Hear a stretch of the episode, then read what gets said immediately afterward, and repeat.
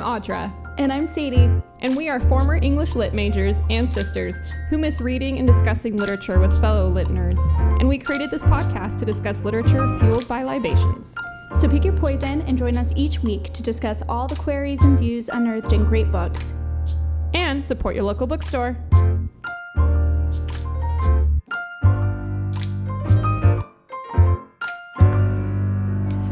Welcome everybody to Lit and Libations. Hi, Sadie. Hi, Audra. So I'm excited to wrap up our discussion on Salman Rushdie's The Ground Beneath Her Feet. Uh, so we're starting with chapter 13 um, and wrapping up the rest of the book. So lots to discuss. Um, it's been really fun talking about this yeah. one. Uh, we've definitely like had really good discussions on it. I think it's been it's been a good one to talk about. So I'm glad we did it. Um, but before we move on to that, will you please remind everybody what we are going to be discussing next? So, what book they need to pick up and get reading on if they have not already?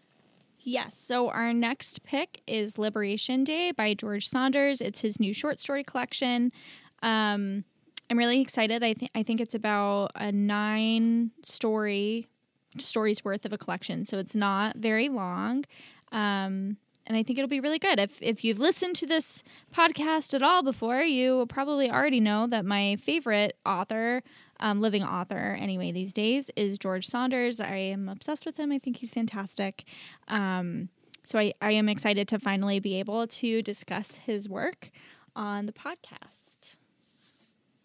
Awesome. Well, I'm excited to read it as well. So go pick up your copy from your local bookstore or from bookshop.org and get reading on that. And then I'll be uh, announcing the next book we'll be doing after George mm-hmm. Saunders um, soon. So I'll put that up on the podcast or sorry, on the on, on the, Instagram. Instagram. on the Instagram. Um, what are you drinking, Sadie? I um, love when you um, have when you bust out a coupe cup. Uh-huh. There's always something good in there. Well, you'll be proud of me again because I made a cocktail again for this episode. Nice. Um, I made myself like a gin um, fizz. So it is gin, elderflower liqueur, um, lemon lime juice, and then an egg white shaken and um, put in a coupe. So it has like the egg white just gives it a very nice foam on the top and it's delicious. I'm a big fan. I'm very proud of myself. I even garnished it with a with a I love lemon it. zest. Mm-hmm. It's very it's beautiful. Um, I did not go as fancy, but so last episode I made a drink and I put it in these beautiful one of the beautiful glasses I got from this awesome modern art museum in Massachusetts that we visited together. Mm-hmm. And they're my Berkshire's glasses. So this is, I'm drinking a hard cider. Uh, Stillwater is the brand. Uh, really, really nice. And then I cut up some apple slices to put in there. And oh, it's in my pretty, good. the Berkshire's glass that's got like orange leaves and uh, deer on it. So nice. it's not super complicated, but like I put some effort into the aesthetics of the thing. So well, that's what you did last time. The last episode, mm-hmm. you did like a spring-looking themed cocktail, yes. and now you're going full autumn in the autumn glass. I love it. Yeah, so I did put effort in. Um, but yeah, that's what I'm drinking, and it's good. I love. I've really gotten into cider lately. It's really good. Is it pretty dry? I feel like I like. I really like it's a dry, dry. cider. This, okay. Yes, Stillwater is a very very dry, like very dry. It's really good. Um, okay, so lots happens in the last half of the book. Uh huh maybe some major plot points. So we kind of come back to the earthquake and uh I love how he starts chapter 13, a journey to the center of the earth. And then in parentheses, cab fare from Vina's place, $4 with mm. tip. Like we get right back into kind of the mythology of it all. Um, but uh, big things that happen. We come come back to Vina mm-hmm. dying, and there's kind of conspiracy around that about did she really die because you know her body wasn't found and what really happened. Um, and Ormus kind of just loses it and gets he gets addicted to drugs and he kind of is wasting away. And there's lots of um, mourning and general mourning for Vina, and the kind of this culture comes up of people impersonating her. Yeah. Um, there's drag queens and you know people singing her songs and and impersonating and Ormus is still looking for Vina. He doesn't believe she's died and he thinks he's found her in a woman named Mira Celano who sings and has this stunning voice and looks like Vina and dresses up to look like Vina. And she has a baby. She has a daughter named Tara. And actually, Rai is the one who kind of so Ormus shows Rai this on these really creepy security cameras that he has set up where he's basically watching all of these people trying to find Vina.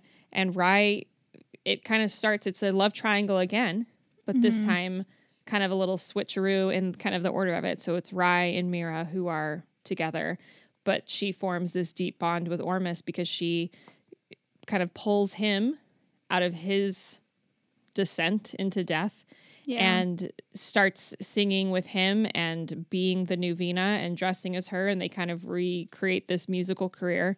Um, and I loved that part of it. And then at the end, Ormus is he's shot right from one of the Vina impersonators, yeah. And it ends with with Rai and Mira and Tara, her daughter, together, and kind of this new formation of of this family. And it just kind of I, I like how it ends because it ends almost very in my opinion like kind of pedestrian. Like it's this kind of on the outside really happy ending with Rai and Mira and Tara. Like he says I'm looking at Mira and Tara my islands in the storm and I feel like arguing with the angry Earth's decision to wipe us out if indeed such a decision has been made. Here's goodness, right? The mayhem continues. I don't deny it, but we're capable also of this. Goodness drinking OJ and munching muffins. Here's ordinary human love beneath my feet. Fall away if you must, contemptuous earth. Melt rocks and shiver stones. I'll stand my ground right here. This I've discovered and worked for and earned. This is mine. And then he goes into talking about Tara having like a remote control and like them seeing like old footage of Ormus and Vina Yeah. Vera on TV. And like I really liked it. And I felt like it just fit with the whole part of the novel and with the I don't know, just the there's other um sections in here where it's kind of talking about how art serves that purpose of like nothing really dies, right? Like Vera doesn't really die, even though they do also have these great passages where they they think they see Vera, like they think they saw a figure like still at this house after the earthquake and kind of just that idea of things reincarnating, nothing really dying, coming back from the dead and and that mm-hmm. whole concept with which fits so well with the with the myth that it's based on. And that idea of what comes back from the dead isn't really what was before it died, Yeah. if that makes sense. Like I like that section of the book too. like it's interesting because like there's a hopeful hopeful take on that but at the same time like you could also look at the same theme and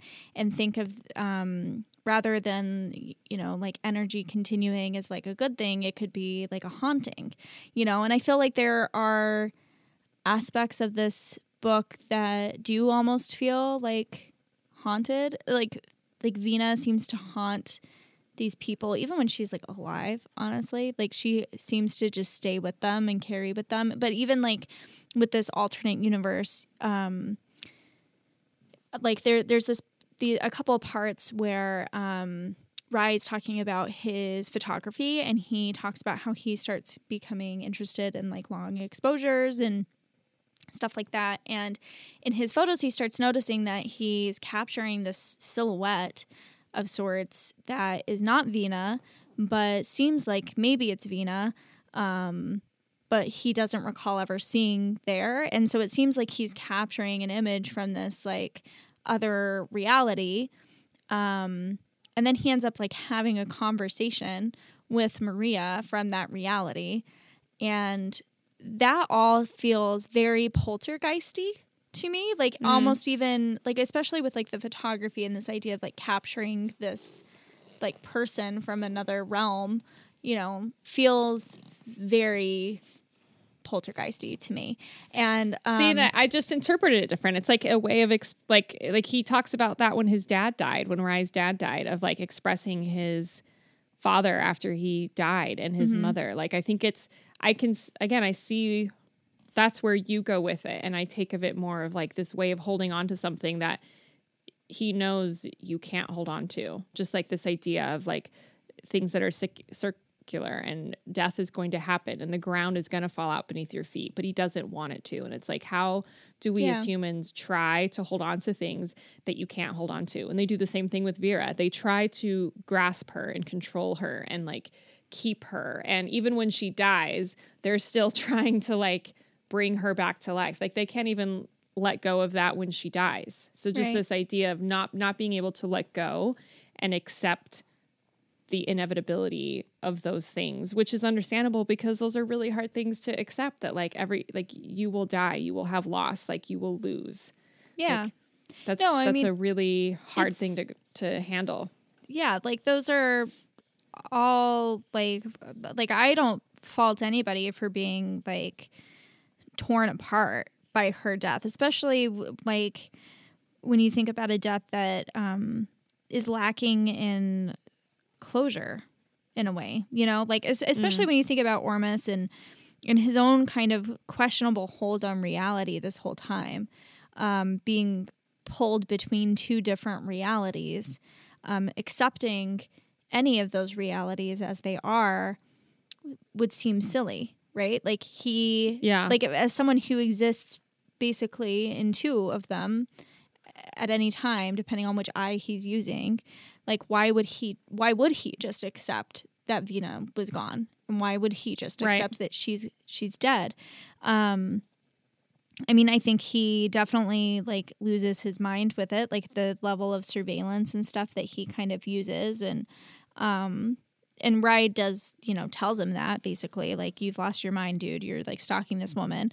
Um, but I don't fault any of the characters for feeling like that. But I do like I felt like it was the imagery that felt ghostly to me, and like Yeah. him seeing um, when Rai starts to kind of like see people from the other universe basically like that feels very it wasn't sinister but it felt like a ghost.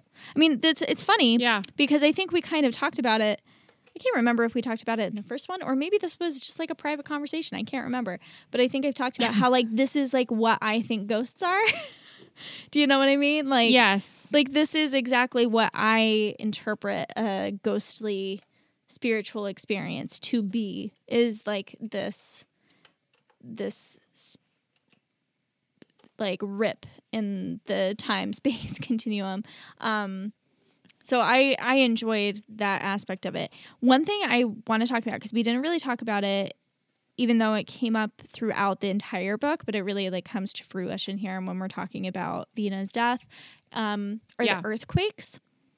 And I can't remember which part it is, but I, I think it might have been Maria saying this, but she says that, or maybe it was Ormus, I can't remember, but somebody at some point says that the earthquakes are like the the fault lines of um, the universe, like basically Yes, like coming to a head. Like it's such a great section. And I am so mad and peeved at myself for not having written it. But they're talking about fault Oh, lines wait, and I like think fault I f- lines with people. I think I found it. So Okay. for my in my because I wrote notes on this too. Like I wrote how I love the description of earthquakes as cultural quakes. Mm-hmm. That's what I took from it. I think this is the section you're talking about. But it um, page 500. Um, tell me if this is what you're talking about.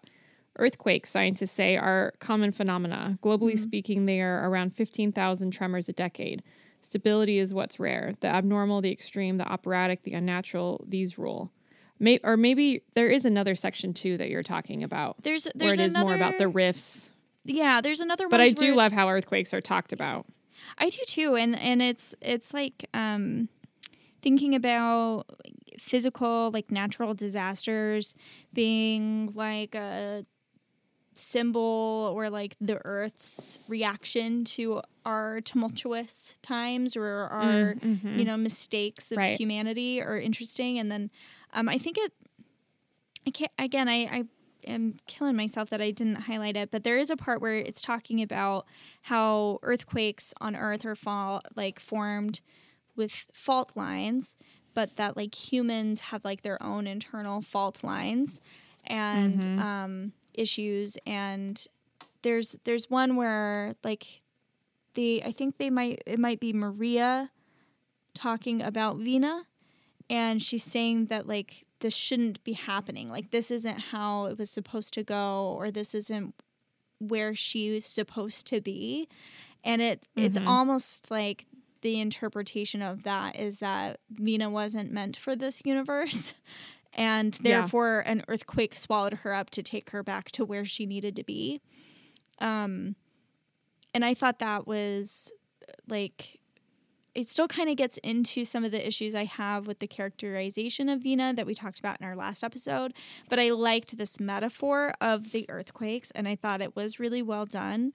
And um, I did really like the discussion on it. And then also, um, he talks about the last picture that he took of her when they were in Mexico, and it's it's kind of just he happened to take a picture like right as she was about to be swallowed up by the earthquakes and um, Yeah.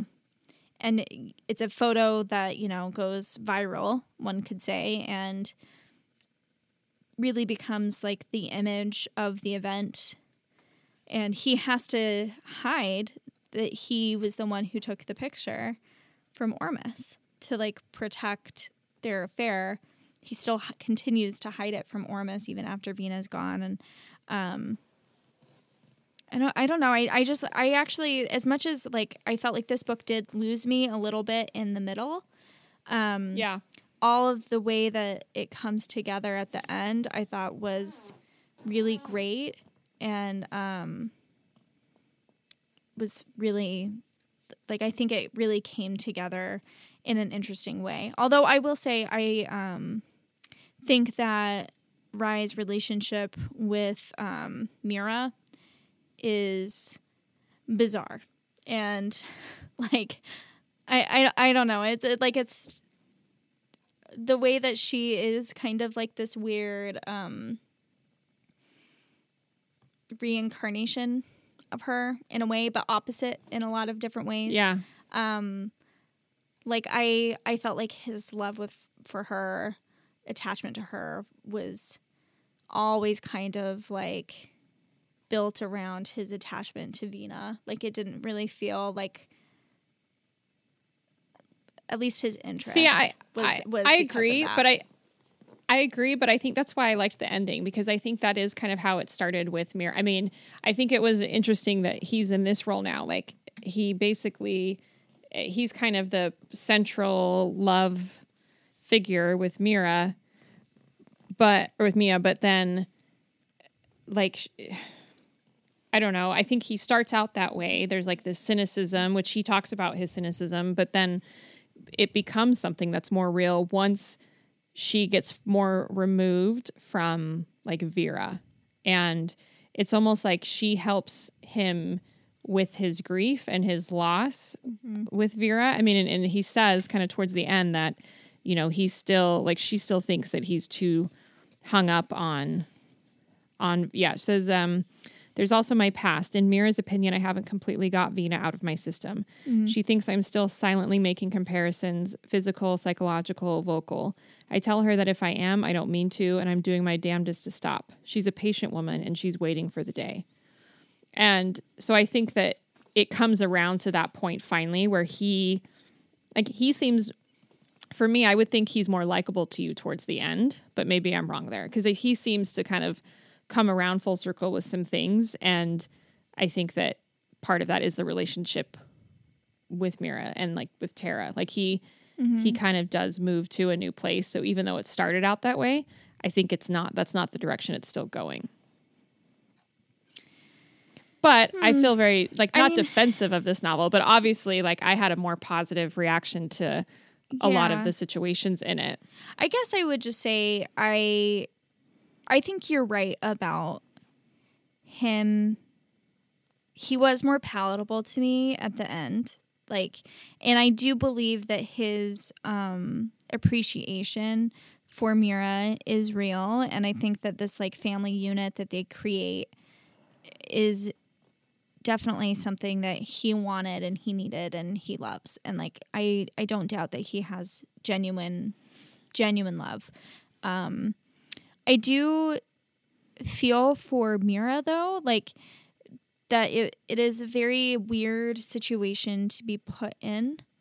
Um, Mm-hmm. on Yeah, how trippy part. would that be? Like, like Yeah. I, I think that that would be like that insecurity that you just read, you know, where he talk is talking about her expressing these concerns of being compared and um, of him not being able to separate the two of them, I think is like such a valid concern on her part and would be I can't even imagine like you know like it would be really hard to feel like he was even interested in her especially because I felt like in the way that he talked about Vina throughout the book a lot of it was very physical there was yeah. so much physicality about it and um and he explored that you know with his art as well. And there there is a lot of talk about her body and him having her body memorized. And that's totally normal when you're in like a long-term sexual like emotional relationship with somebody. Of course you would like memorize their body and stuff but a lot of the way he talks about her um is related to that physical relationship. And so to be somebody who physically mirrors that person that they you know were kind of obsessed with for decades you know would be difficult. And then there's also an age yeah. gap there. That's interesting. And um cuz Mira was born when um Ormus like woke up basically like 1971 or something. So she's in her 20s and she's dealing with these men who are significantly older. And um I just think that that is an uncomfortable position, like looking at it now. Like there's an imbalance there. And I, I mean, it's honestly, it's an imbalance that I'm not really surprised to read about. Like I think that um, that kind of an age gap is very common in like the uh, Hollywood and like music industry. Like it's not that unusual. And I mean, like Salman Rushdie himself has been married to many a young, younger woman. I think he's on like he just like got divorced a few years ago from his like third or fourth wife, and she was probably like 30 years younger than him, something like that. Um, so I, I guess it like is not surprising, but it's an element to that relationship that um, is just interesting to think about, and it's one that I don't think that. I don't, well, it's definitely not appealing. Like yeah. I think for for some people it's not appealing for me either it's obviously not appealing for you so yeah like i think that there are definitely all these elements i think are valid in that they are not they're like off-putting yeah and it doesn't mean that the relationship doesn't have like real love like it is mm-hmm. off-putting it does like i have question marks however like i said like i don't doubt that there is genuine love between these two people it's just a dynamic that is um, interesting to talk about, um, which I don't think it's really fully explored in this book. That dynamic or that that um, those like differences. But yeah, they're definitely they're definitely not a focus. But I but I feel like there's kind of some off-putting icky parts to most of the relationships like that I see with between yeah. like all of them with Ormus and and so I think for me because it's so consistent through the book, it's like it it didn't bother me as much. Does that make sense? Like it, it's kind of was to me it felt like it was kind of part of the point of it because it's so consistent in like for instance, I remember feeling this time around a little bit off put by the dissolution of Rai's parents' marriage. Mm. Like kind of how he, I mean, and this is not in the last half of the book. I'm kind of going back to yeah. the first part, but it just made me think of that. Like, you know, I think even a relationship that was that they very much loved and cared for each other and were obsessed with each other. I think that the the dissolution of it through just their own like shit that they had and not being like those things not being worked through. And I think it's kind of the same with even the relationships between Rai and the three different main locations. Like it's like this love story that also like neither one treats the other very well. Does that make sense? Like yeah. It's and that and that that is off-putting because it's so obvious I think to the reader what the behavior is that's not good and you don't want it to be. But I I think it's I think it's just part of it. Like you can't have it's not the same story without it. It's interesting though cuz like I I think it's obvious to us but I don't think it's necessarily super obvious to other people. Like You mean like other character like like some of the characters or uh, like what or like mean? even like other readers who would have read this. Like like okay, like I I, I mean I'll bring up Salman Rushdie. He's been married to younger women. He's had um like again, like he's never really done anything that has been deemed explicitly inappropriate, you know, but I think that um like any man who or or like woman in a position of power, like I think that there have been times where maybe like their position or power or clout or fame in the industry has kind of like influenced the people that they've been around and some of their relationships. And so like this this age difference dynamic, for example, um, here, I do not think that Salman Rushdie is very interested nor cares or holds any stock in like the weirdness of that dynamic. Because he it lives in that dynamic. So it's one he clearly Yeah. seems to be okay with.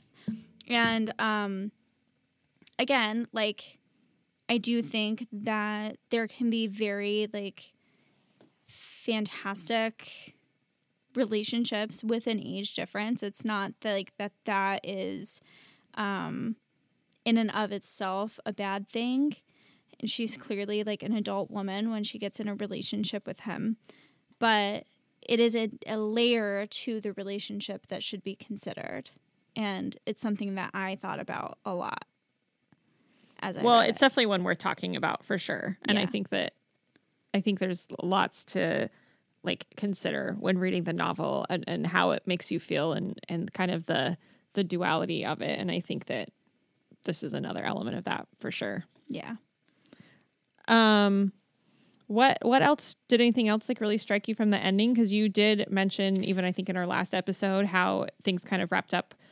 I don't know if that's how you said it, but you liked how everything kind of got tied up together. I so did. like, what are some other elements for you? Um, I liked. Um, I don't think we talked about it actually at all in any of the three episodes, um, but Ormus's brother Cy- Cyrus, the murderer, Oh yeah, we did, we did not. He was an interesting character. he was an interesting character, and he was one that surprised me because he he really isn't in there in this book a whole lot, but he's throughout the whole book, and I think like that is important for some reason. I, I, can, I don't even know if I can explain why, but um, so Cyrus is a murderer. He's like a psychopath, and he is kind of important because at the beginning of the book, we find out that he tried to smother Ormus with a pillow. Ormus was singing, and he was annoyed at the singing, and so he tried to smother his little brother. And it terrified Ormus so much that he went silent for 14 years and did not sing Yeah. again until he met Vina. And um, as a result of like that behavior and him trying to smother his little brother, um, his family sends him to like a reform school, um, basically, and they like really ignore him and like kind of totally cut him off and um, anyway, eh, yeah. And then we find out in I think I think still in the first section that we discussed for the podcast, but um, we find out that he's like uh he smothers people. He's he's called like the pillow. yeah, he's a serial killer. killer. Yeah. Yeah. and he goes and kills a bunch of people, and he goes to prison for it.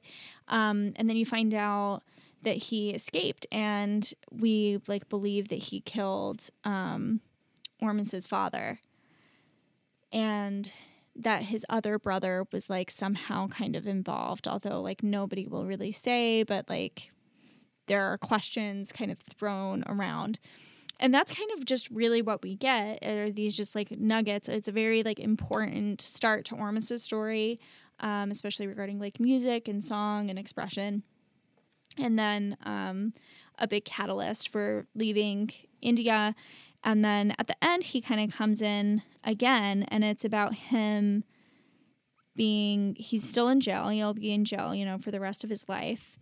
Um, but it talks about him kind of being like afraid of this other self and how he is very nice and like very polite at the prison and he has like followers and like even the people that work there like think he's wise and and really seem to like him but he's like scared of this other part of himself.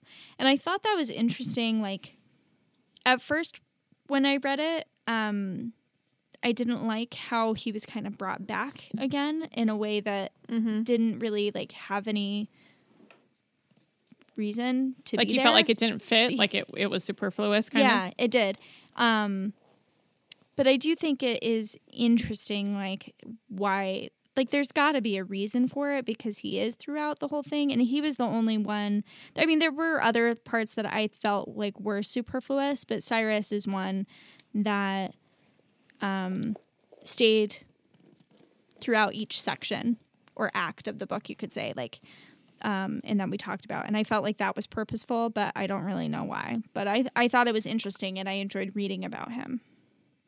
I kind of took his purpose in some ways, like of why it was throughout the novel, is he's like kind of this figure that represents like he's another representation of like death and the ending of things, and he's mm-hmm. one that's like bringing it about. And it's like I think in some ways Ormus is kind of his own worst enemy, cliche as that is, but Cyrus is like a literal representation of that. Like he's he's his brother, he's a murderer, he but also you kind of eh, and he's he's like criminally insane, right? And it's Yeah. almost like I, I think it just kind of went along for me with kind of these alternate realities, like these other manifestations of all of these emotions that are talked about in the book and these like deep feelings and love and death like he's just another representation of it.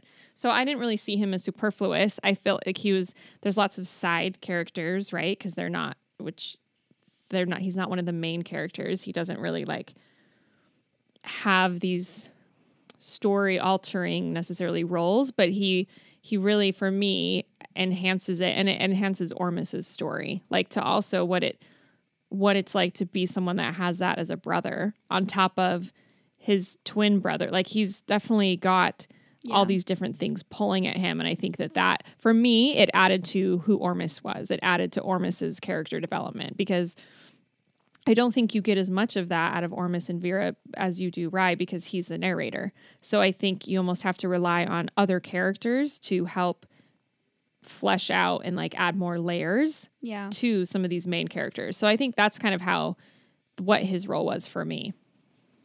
Yeah. I mean, the when when he's brought back up again is kind of weird because I, I like I think it's um after sheesh it might be when they are starting the new the oh god. It's like it's like right after he they find mira and um and then it just t- starts talking kind of randomly about him and then it just doesn't really like go anywhere exactly but it ends with um Cyrus being considered the new hot unwritten story of the VTO phenomenon and then he's given travel arrangements to Yeah. to go speak with like reporters. Yeah, this is like right before the Into the Underworld tour is is written about with Mira and Ormus.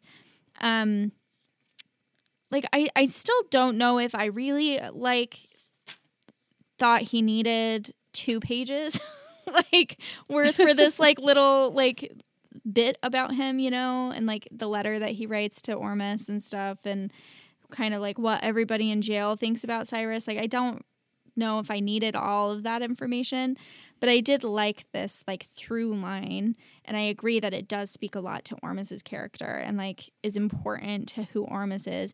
And I mean really, I mean I think Cyrus outside because I do think that there are a lot of superfluous characters in this book. I feel like Cyrus is one of the only periphery characters that I felt actually did have a hand in where this story goes because I mean he literally is the hand that smothered Ormus and silenced him for 14 years and um, is part of the reason why like they leave India and um, it's a kind of like this like family shame that follows him you know even though you don't really hear him talk Yeah. about it but it's a shame that happens and and then when you bring fame into it like i think that is um another thing to think about because like vina was so open with herself and her like she really like laid her life out on the table um for people and ormus isn't really like that and so and he actually has something to hide the other you know that's like Vina is promiscuous, but he has like a serial killer for a brother. Like it's just a, very different kind eh, of thing to eh, hide. Eh. Like yeah, that's a really good. And I do think it I think that is part of it like what you said about, you know, Cyrus is the reason they left India.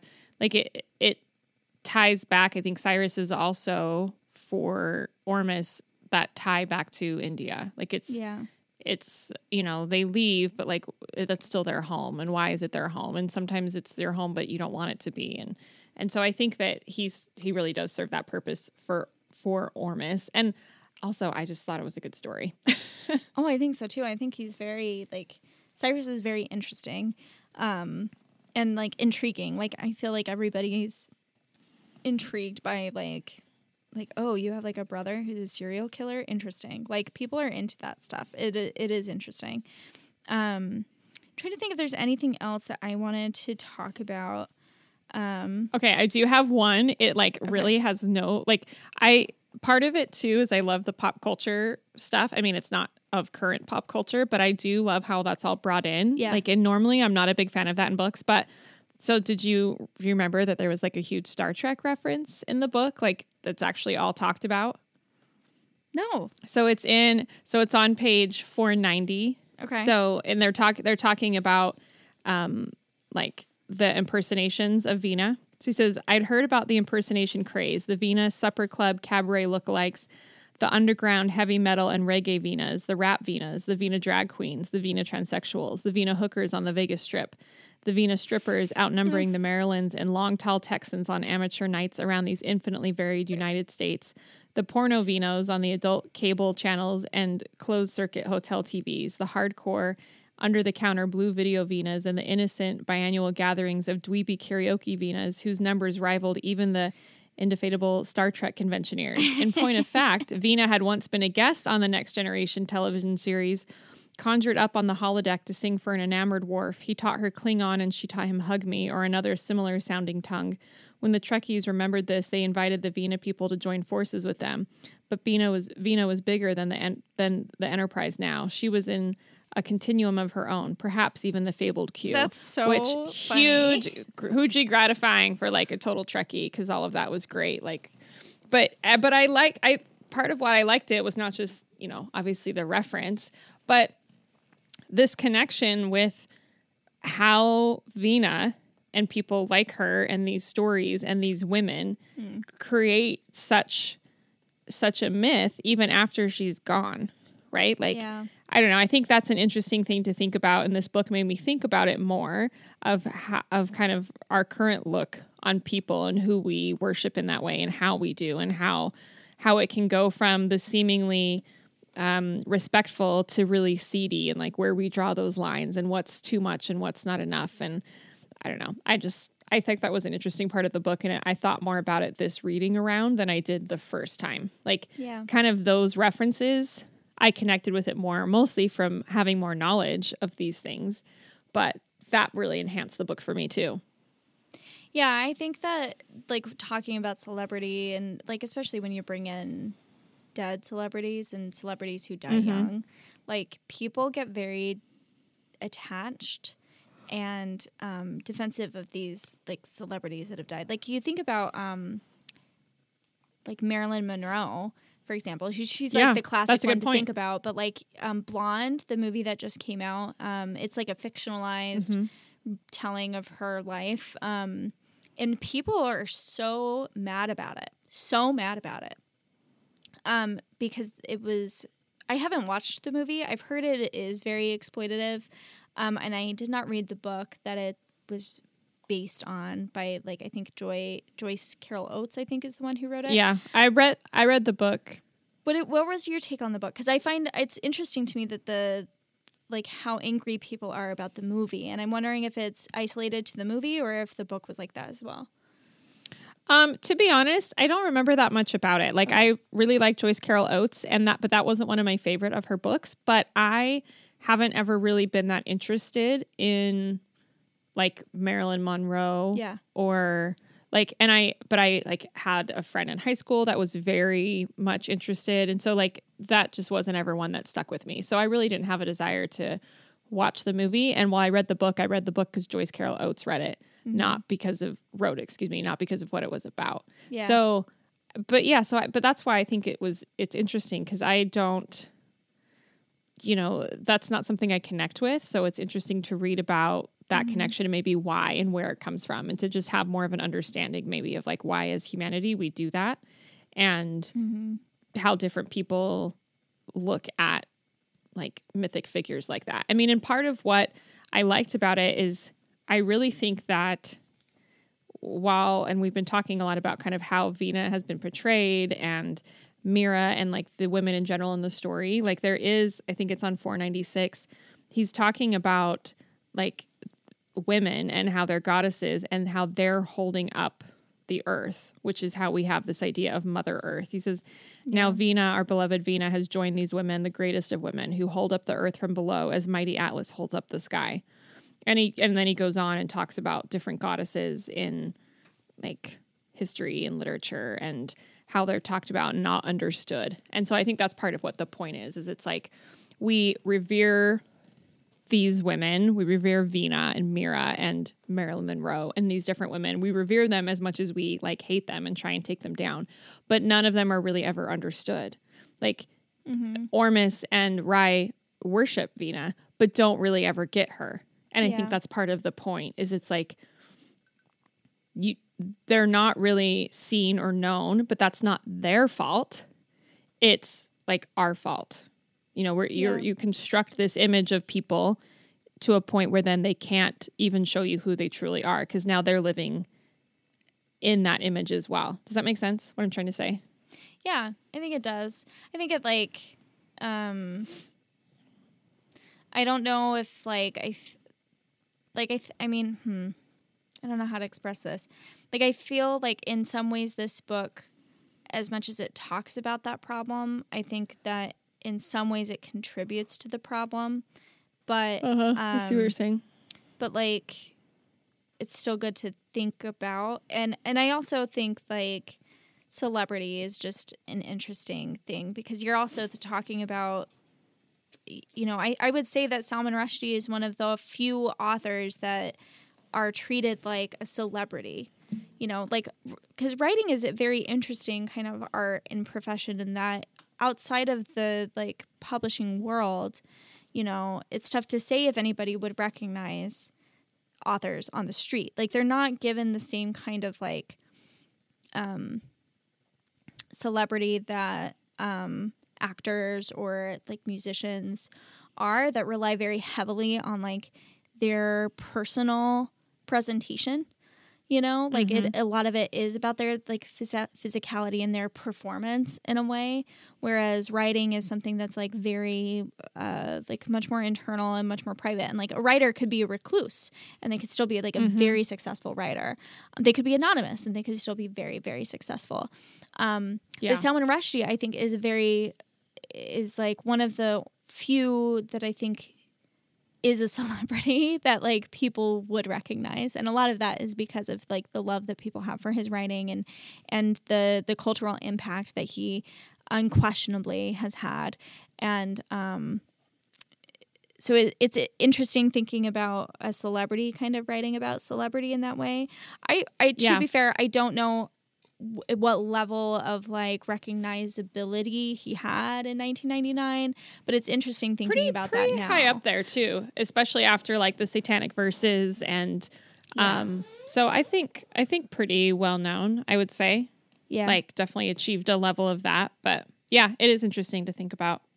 Well, I I mean, if nothing else, the book sure gave us a lot to talk about. Yeah. And Yeah. I really enjoyed having that discussion and especially hearing other viewpoints on it. So, like, if you guys did not read it, I please hope you please go read it. It's really great. All of Salman Rushdie's works are, but this is one of my favorites. So, and if you liked it, didn't like it, we'd love to hear what you think, Yes. as always. Yes. Um, okay, will you remind everyone one last time Yes. what the next book they should pick up is? Yes. We'll be discussing that for the next two episodes, right? Is that what we decided? Yes. Um, so our next pick Okay. is Liberation Day by George Saunders. So go pick up your copy. It is a collection of short stories. So you can take it piecemeal as you want. And then um, Audra had told me that she heard that the audiobook is really um, Yes. supposed to be really good too. So if you want to enjoy it in that format, um, I feel like his audiobooks tend to be pretty great. Um, he usually like is able to get some really, really, really good like voice actors to do it. And um, yeah, so go pick up your copy or buy the audiobook or however you choose to indulge. yeah. Well, I'm excited. So thanks, everybody. We'll talk to you next time. Bye.